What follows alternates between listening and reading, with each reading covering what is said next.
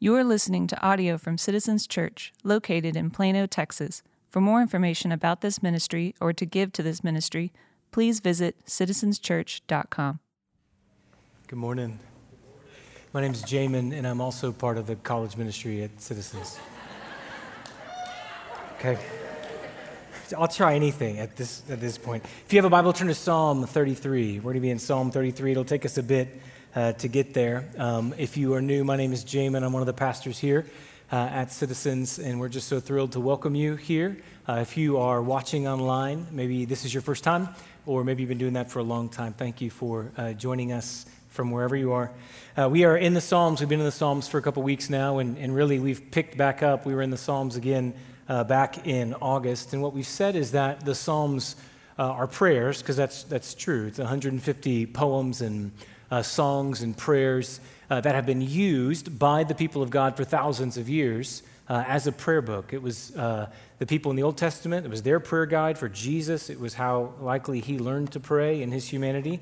And if you were to read through the Psalms, what you discover is that the Psalms help us talk to God about things that are hard to talk to God about. And if you started in chapter one and you just read through, you would see that there are Psalms about different subjects, different topics. There are Psalms about doubt, there are Psalms about sin, there are Psalms about celebration, there are Psalms about salvation. And you could see that there are that, that individual Psalms kind of have a main idea, a lot of them do. What you could also do that I want to highlight in our time this morning is you could start in Psalm 1 and you could read through, and what you'd find is that while there are some Psalms that have a given subject, there is something that happens in almost every single Psalm. There is a subject or there's an action that is the theme of entire Psalms, but even for those that's not the major theme, it's thread throughout the Psalms. And what it is, is it's gratitude. Thread throughout almost all of the Psalms is giving thanks, a thankfulness to God. So, like Psalm 33, that we're going to look at in just a moment, the whole thing is about thanksgiving and what to thank God for. Other Psalms, they just have a verse of thanksgiving. There are some Psalms where there is gratitude present when you wouldn't expect it, like Psalm 42. It's a psalm about spiritual depression, but in verse 6, there's gratitude as he remembers what life used to be like. One of my favorites is in Psalm 6. Uh, David is asking God not to let him die. And in Psalm 6, he prays, and the case he makes, his argument is God, if I die, who's going to give you thanks? He says this if there is, uh, there, in death, there's no remembrance of you. In Sheol, who will give you thanks? In other words, if I'm dead, who will thank you like I do? Keep me alive, God, so I can continue to say thank you. Gratitude is thread all throughout these prayers. Maybe one way to think of it is this way that gratitude, thanksgiving, is the refrain of the Psalms. If the Psalms are songs, prayers, poems, then gratitude is the refrain. You know what a refrain is in like a, a poem or a song? It's the repeated lines, right? I was in a coffee shop the other day and I heard a song I hadn't heard in a while. It's one of my favorite songs. It's James Taylor's Fire and Rain. And you might not know that song, but you might know or be familiar with the refrain of the song. I've seen fire and I've seen rain. I've seen sunny days that I thought would never end. I've seen lonely times when I could not find a friend. And I always thought that I'd see you again. It's the repeated lines, right? It's the, it's the content the song keeps coming back to. We have refrains in the songs that we just, that we just sung, right? They're the repeated lines of the song. And, and what the refrain does is it carries a truth or an idea or a feeling throughout the entire work, right? Throughout the song, throughout the poem, it's repetition for the purpose of emphasis. If something is repeated, it's because there's a priority to it, right? If it's repeated, it's because it, it, wants, it wants something to stick with you. It's like, what's the line I want you singing most? Let's repeat that. What's the line I want you uh, remembering or reciting most? Okay, let's repeat that. It's the content that you come back to over and again. Gratitude is the refrain of the Psalms, the repeated line. Consider these Psalms. Psalm 7 I will give thanks to the Lord, the thanks due his righteousness. Psalm 9, I will give thanks to the Lord with my whole heart. Psalm 18, for this I will thank the Lord among the nations. Psalm 26, I will give thanks aloud and tell of your wondrous deeds. Psalm 28, with my song I will thank the Lord. Psalm 30, sing praise to the Lord and give thanks to his holy name. Psalm 30, O Lord my God, I will give thanks to you forever. Psalm 33, give thanks to the Lord. Psalm 35, I will thank you in the great congregation. That's 35 Psalms into 150 of them. And those are just instances where a certain Hebrew word for thanksgiving is used. If you think about the fact that the word for thanksgiving and the word for praise can be used interchangeably, you see it's all over the Psalms, even gratitude that's implied or expressed in different ways. So the repeated lines of these Psalms, the refrain of them is thank you, God. The line they keep coming back to, thank you, God. The heart, the truth that's on repeat, thank you, God. Take a step with me if these prayers are for the people of God, preserved by God in His Word for you, Christian, as a follower of Jesus, that they would shape your life. And if the refrain of those prayers is gratitude, the refrain of the life of a Christian should be thank you, God.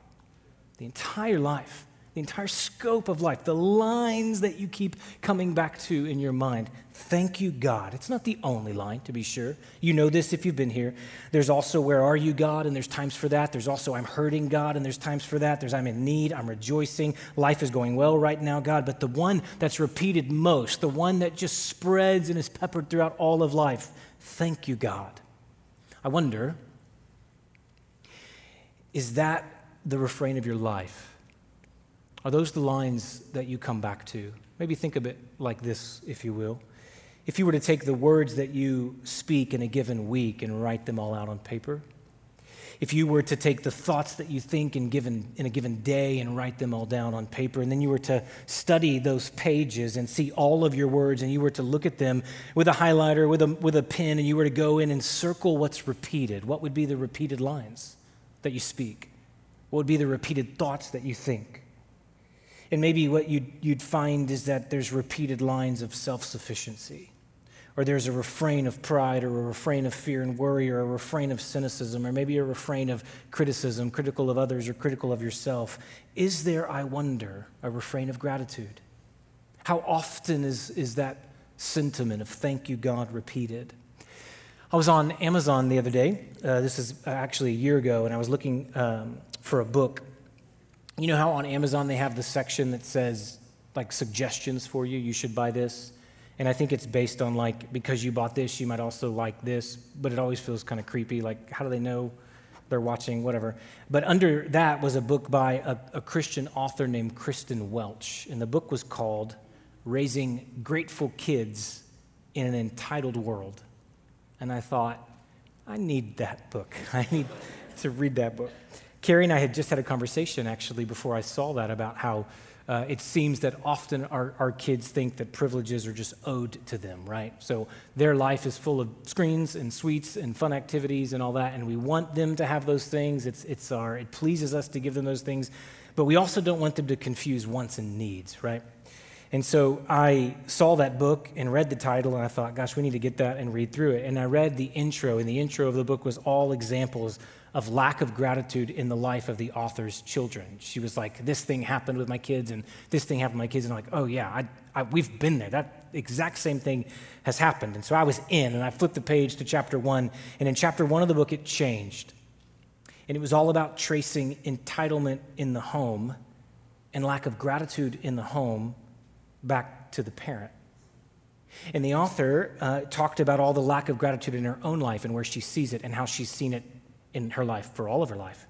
And she talked about entitlement and all that. And, and then she said this she was naming how it exists in her heart, taking aim at parents first. And she says, as uncomfortable as it sounds, parents who want less entitled kids have to be less entitled themselves. And parents who want to raise more grateful kids need to start by living more grateful lives. So I stopped reading the book. I just like, done. Send it back.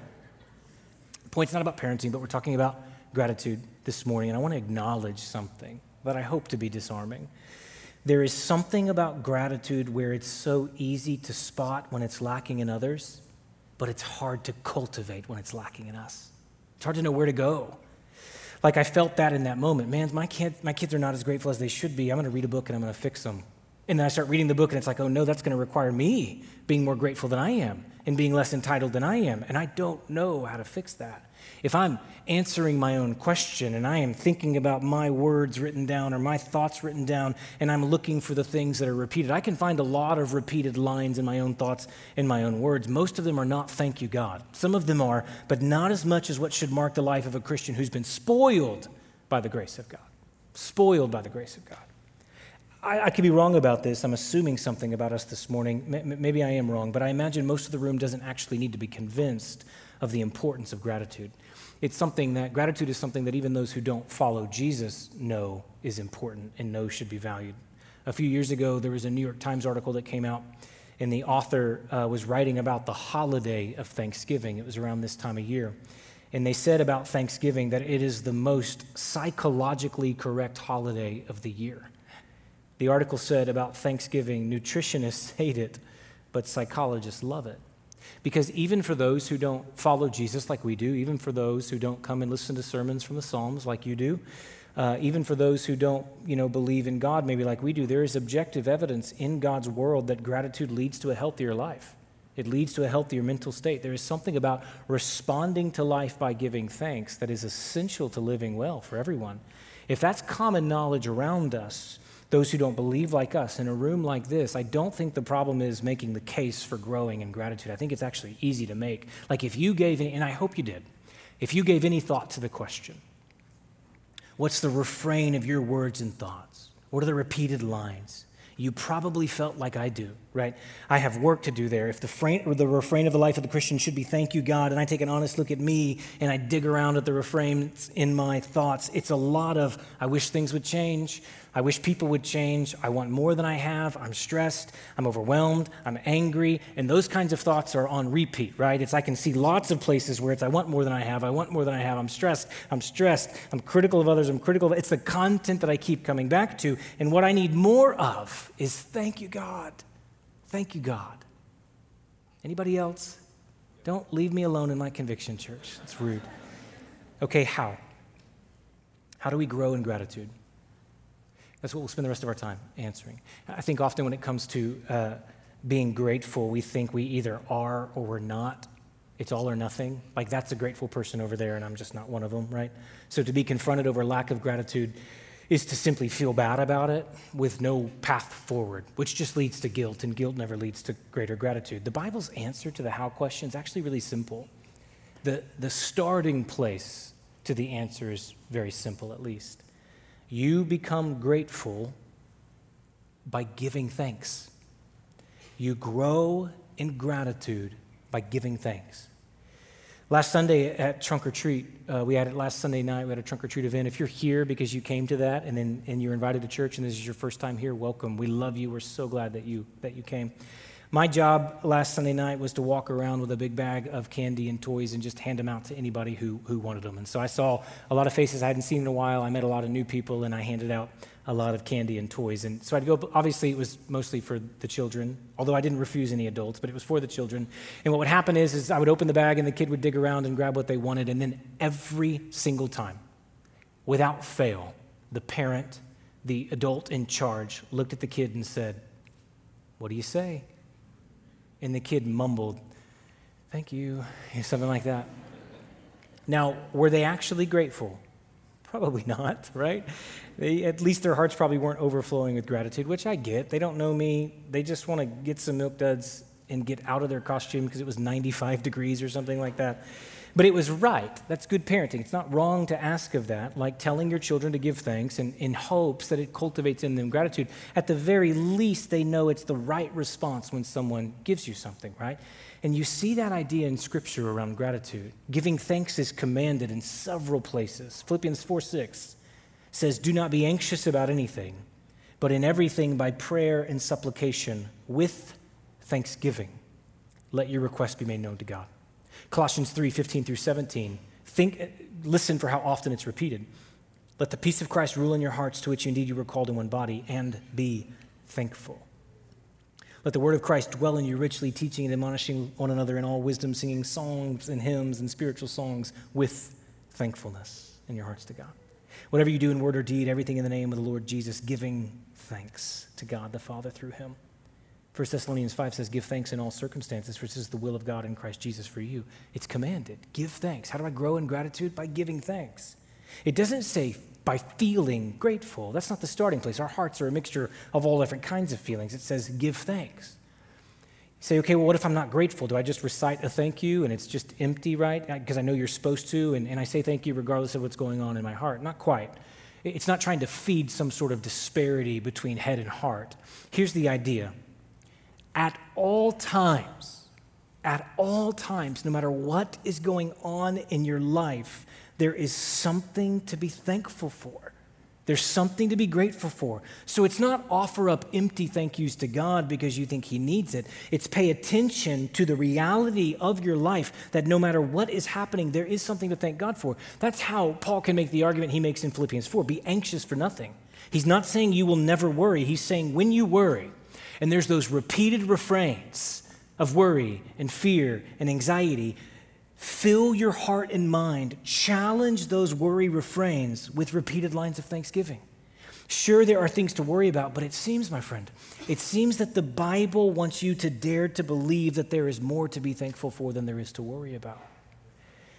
So, the command to give thanks is the invitation for the refrain of your life to learn to match your reality, not to be, uh, you know, empty optimism, not to be naive about the difficulties of life. Life is hard. Almost every other psalm that we've talked about in this series has been in response to the fact that life is very difficult, and you're not just supposed to brush past or, or minimize the difficulties of life. But at the same time, at the same time, our lives are filled with things that the right response to those things in our life is thank you, God. Thank you. So, what we need then is we need to learn new repeated lines. That's where Psalm 33 comes in. Psalm 33 is a psalm of thanksgiving. In verse 2, it says, Give thanks. In verse 4, it has the word for, which is a transition word. It means because. And so the rest of Psalm 33 is just a list of things to be thankful for. There are three that it highlights. Psalm 33 gives you three things to thank God for. I want to frame them as thank yous and invite us together to make them part of our everyday life, things that we give thanks to God for. Thank you for life, God. Thank you for your will, God and thank you for your love, God. Those are three things that are always present in your life as long as you're alive. Thank you for, your, for life, God. Thank you for your will, God. Thank you for your love, God. We'll walk through each. Look at verse 6. By the word of the Lord the heavens were made, and by the breath of his mouth all their host. He gathers the waters of the sea as a heap, he puts the deeps in storehouses. Let all the earth fear the Lord. Let all the inhabitants of the world stand in awe of him, for he spoke and came to be. He commanded and it stood firm. It's the celebration of God as creator. It's a celebration and a declaration of all that God has made. If this psalm is about giving thanks and we turned these verses into a thank you, it would be thank you for life, God. Thank you for life. You made all of this the heavens, the waters, you spoke, and it all came to be. And, and one of the basic responsibilities of creation is to give thanks to Creator for creating. In fact, in Romans 1, many of you who are in our Bible class right now, you'll remember a few weeks ago in Romans chapter 1, Paul's describing the condition of people who are far from God, who don't believe in God, they've rejected God. And here's how he describes it For although they knew God, they did not honor him as God or give thanks to him. So, the mark of the unbeliever is not simply that they reject the idea of God. The mark of an unbeliever is that they fail to give thanks to God for all of this for the life that He's made, for the breath that we take, for the food that we eat, for the beauty that we enjoy. And, and, there's more than one way to reject God. You can do it blatantly denying that He exists, or you can do it by quietly, habitually failing to give thanks for all that He's made. It might not be an ideological atheism, but it is a practical atheism to fail to give thanks to God as creator.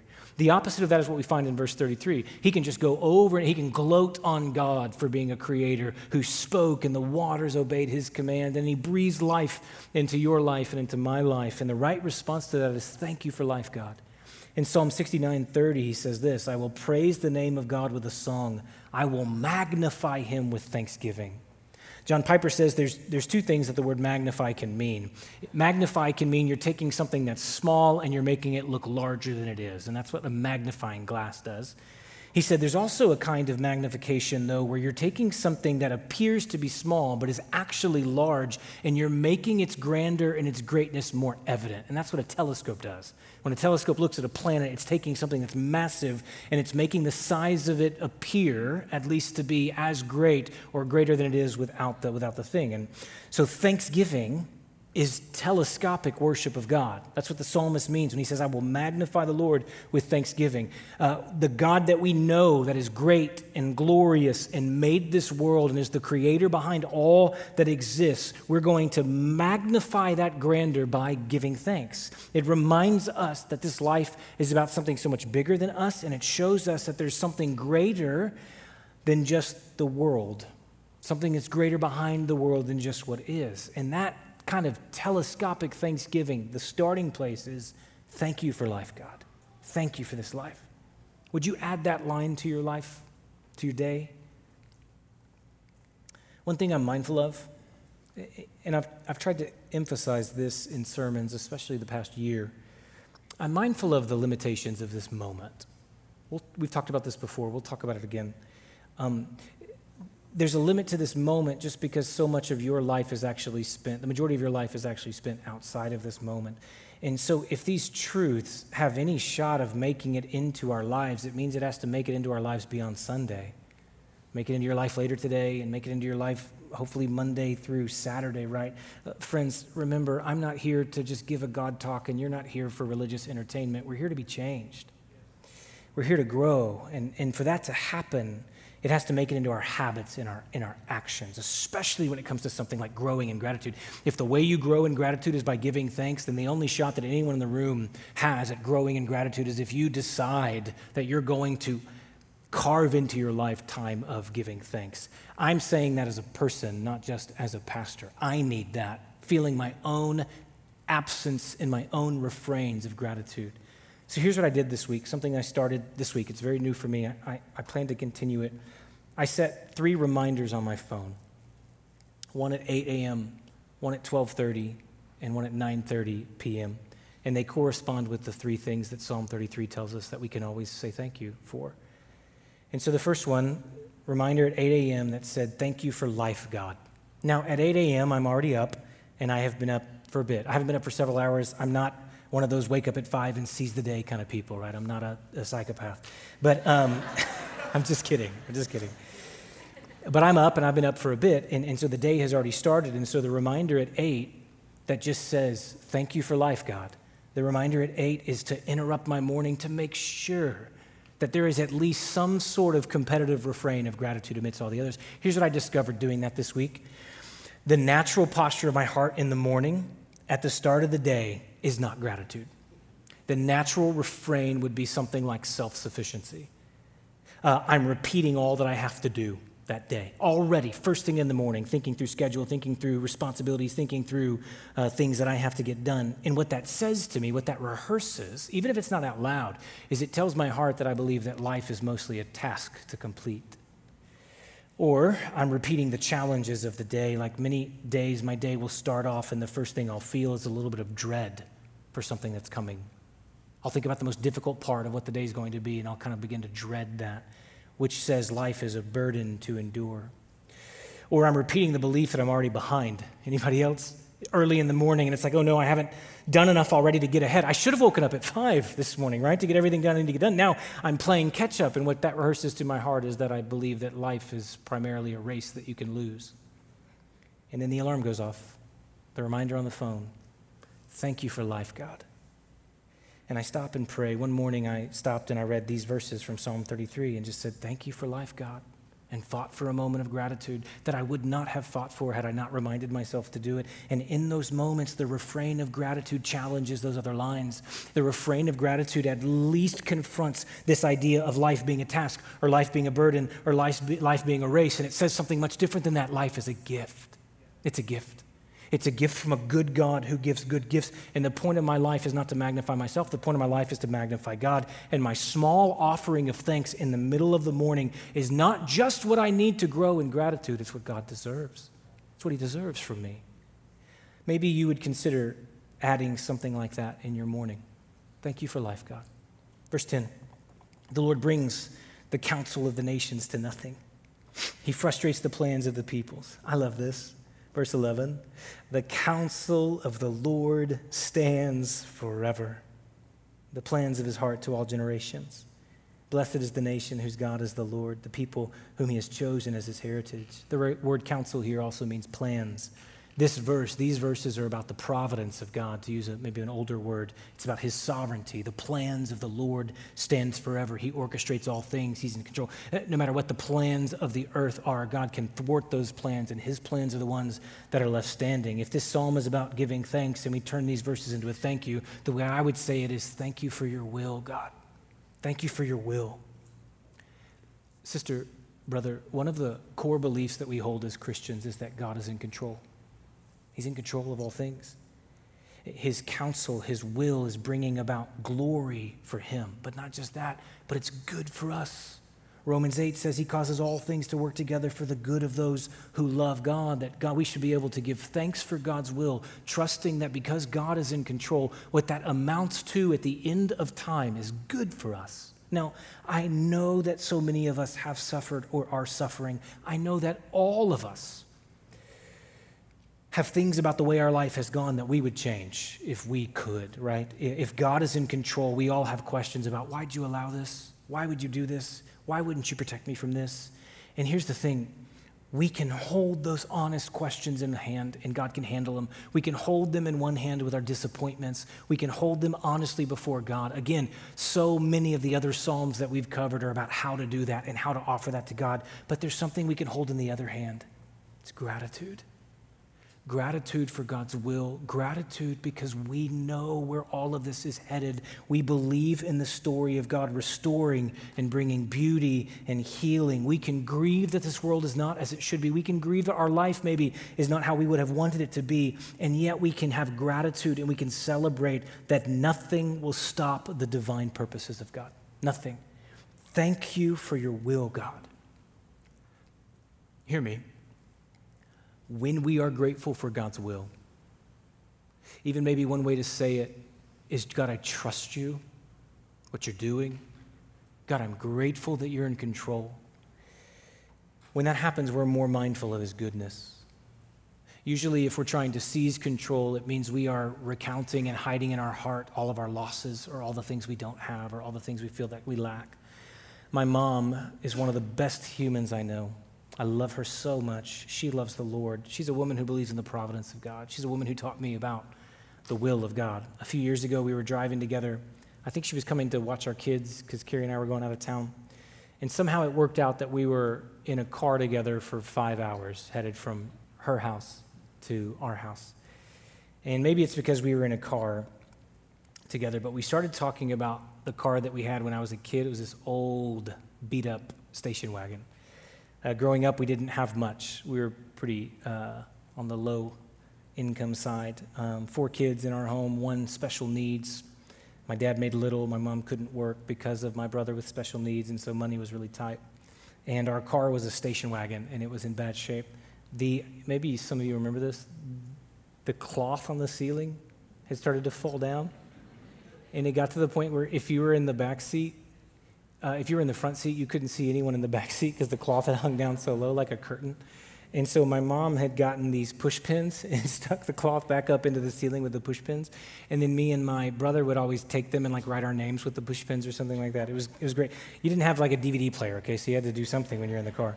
And we laughed about that and we talked about that and we just kind of talked about life then. And um, I made a comment about our money situation then as a family and I made a comment about growing up, and, and, and I said something to this effect. I said, We had so little.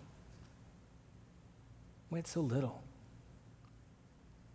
It was quiet, and I look over, and my mom has tears streaming down her face. And she looked at me and she said, And we had so much. We had so much. And then she began to recount time after time that God provided. And she began to talk about that season as this grace that God gave. And she talked about our church then and our family then and things that marked that season of our life that, that, that were unique to that season of life and just all the ways that she could trace God's presence in that season. And what I have come to realize, church, is that you decide in the present how you will remember this season in the future. That's true for every season of life. That um, my mom could look back and recount now because she took notice of God's work then. She had uh, believed in a God who's in control, believed in a God whose will is for our good. And so she could see him at work, and then she hid it in her heart. And so when her son says, We had so little, she says, I don't remember it like that.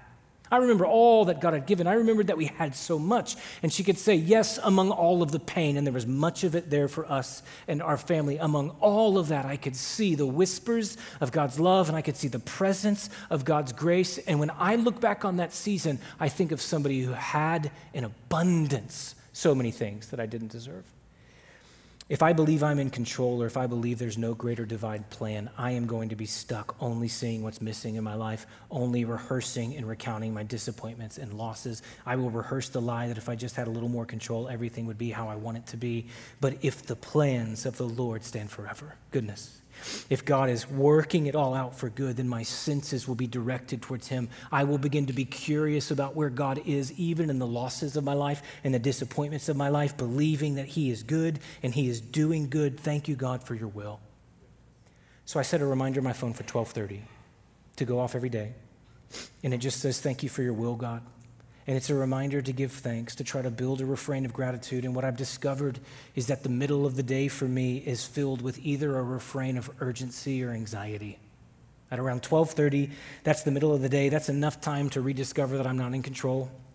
That's enough time for things to not go as planned. That's enough time for maybe you to feel like you don't have enough for the rest of the day. The list of what's lacking has grown by then. Maybe the list of changes you wish you could make has grown by then. And all of that's happening in the middle of the day, and then the reminder sounds and I pick up my phone and it says, Thank you for your will, God. I got into my car on Thursday, and at 12:30, I'd just gotten in my car and the reminder sounded, and I sat for just a moment and felt caught by that. I felt exposed by that because up until that point, it had not been a bad day, but it had been a stressful day. But in that moment, I remembered that this is God's day. It's another day where He reigns over my life, another day where He sovereignly holds not just the world together, but my world together. The plans of the Lord stand forever, and I'm part of those plans. He's welcomed me in. And so my eyes and my thoughts are more attuned in those moments to His provision and His work, and, and, and to see and remember that right now in this season, I have so much. I have so much. Thank you, God, for your will. 13. The Lord looks down from heaven he sees all the children of man. From where he sits enthroned, he looks out on all the inhabitants of the earth, he who fashions the hearts of them all and observes all their deeds. I love this. The king is not saved by his great army, a warrior is not delivered by his great strength. The war horse is a false hope for salvation, and by its great might it cannot rescue.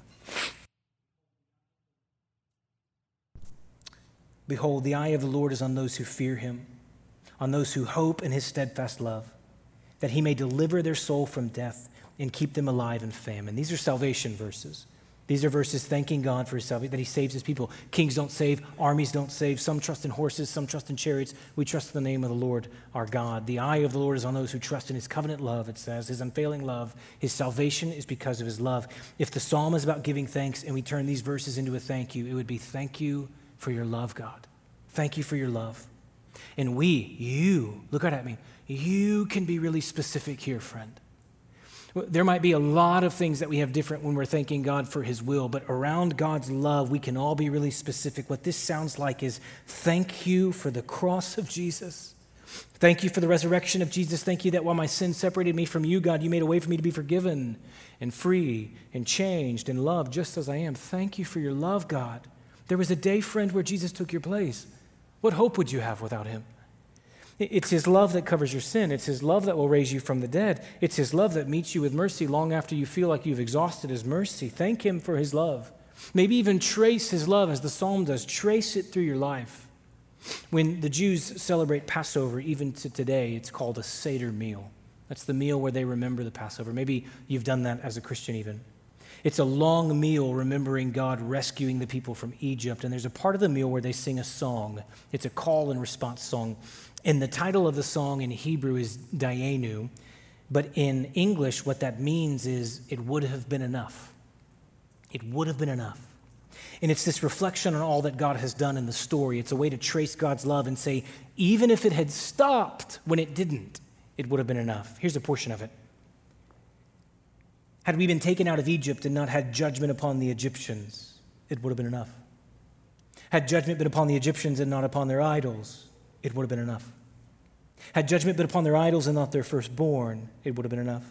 Had judgment been upon their firstborn and we had not received their wealth, it would have been enough. Had we received their wealth and not the sea split for us, it would have been enough. Had the sea been split for us and we had not been led through it on dry land, it would have been enough. Had we been to dry land and our enemies not defeated in the sea behind us, it would have been enough. And it goes on and on and carries through the end of the story. It traces God's love from moment to moment and says, if grace had stopped, and not gone any further than where it actually did, it all would have been undeserved. But it didn't stop.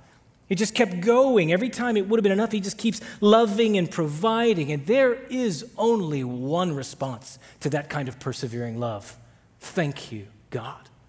Thank you, God. How would you tell your story tracing God's love? Here's how I would write it for me, at least part of it. God, if you had just given me breath and not kept me alive for all my years, it would have been enough. God, if you just kept me alive and not saved me in Jesus as a child, it would have been enough. God, if you had saved me as a child and not offered mercy every day, it would have been enough.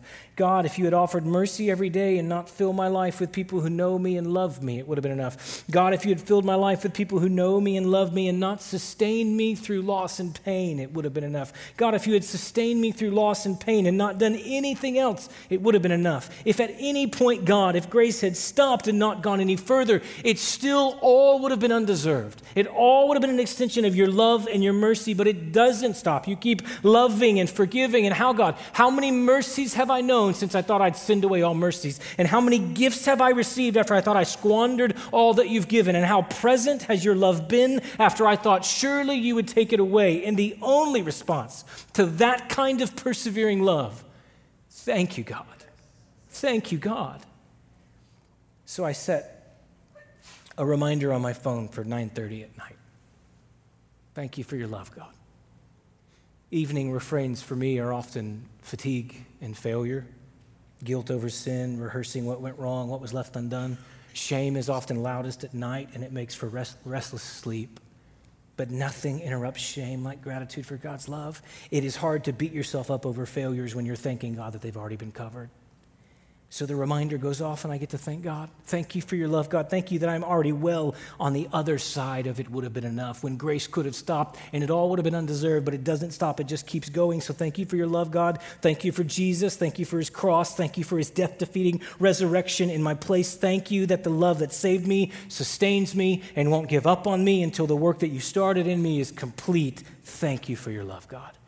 Maybe you would consider making something like that part of your evening. Thank you for your love, God. The refrain of the Christian life is gratitude. And we grow in gratitude by giving thanks, by fighting, by carving out, by orienting our life around a different kind of refrain, a different kind of repeated line. There are things in your life that you can always be thankful for. Build them into your day. Give God the thanks that He deserves. He's worth it. He's worth it. Father, we love you.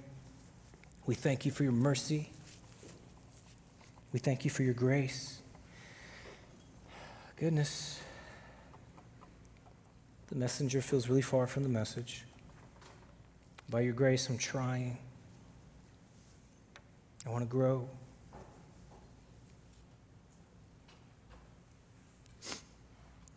I, I want to be that old man at the end of his life one day that can't tell his story and can't go a few sentences without stopping and saying, God was so good.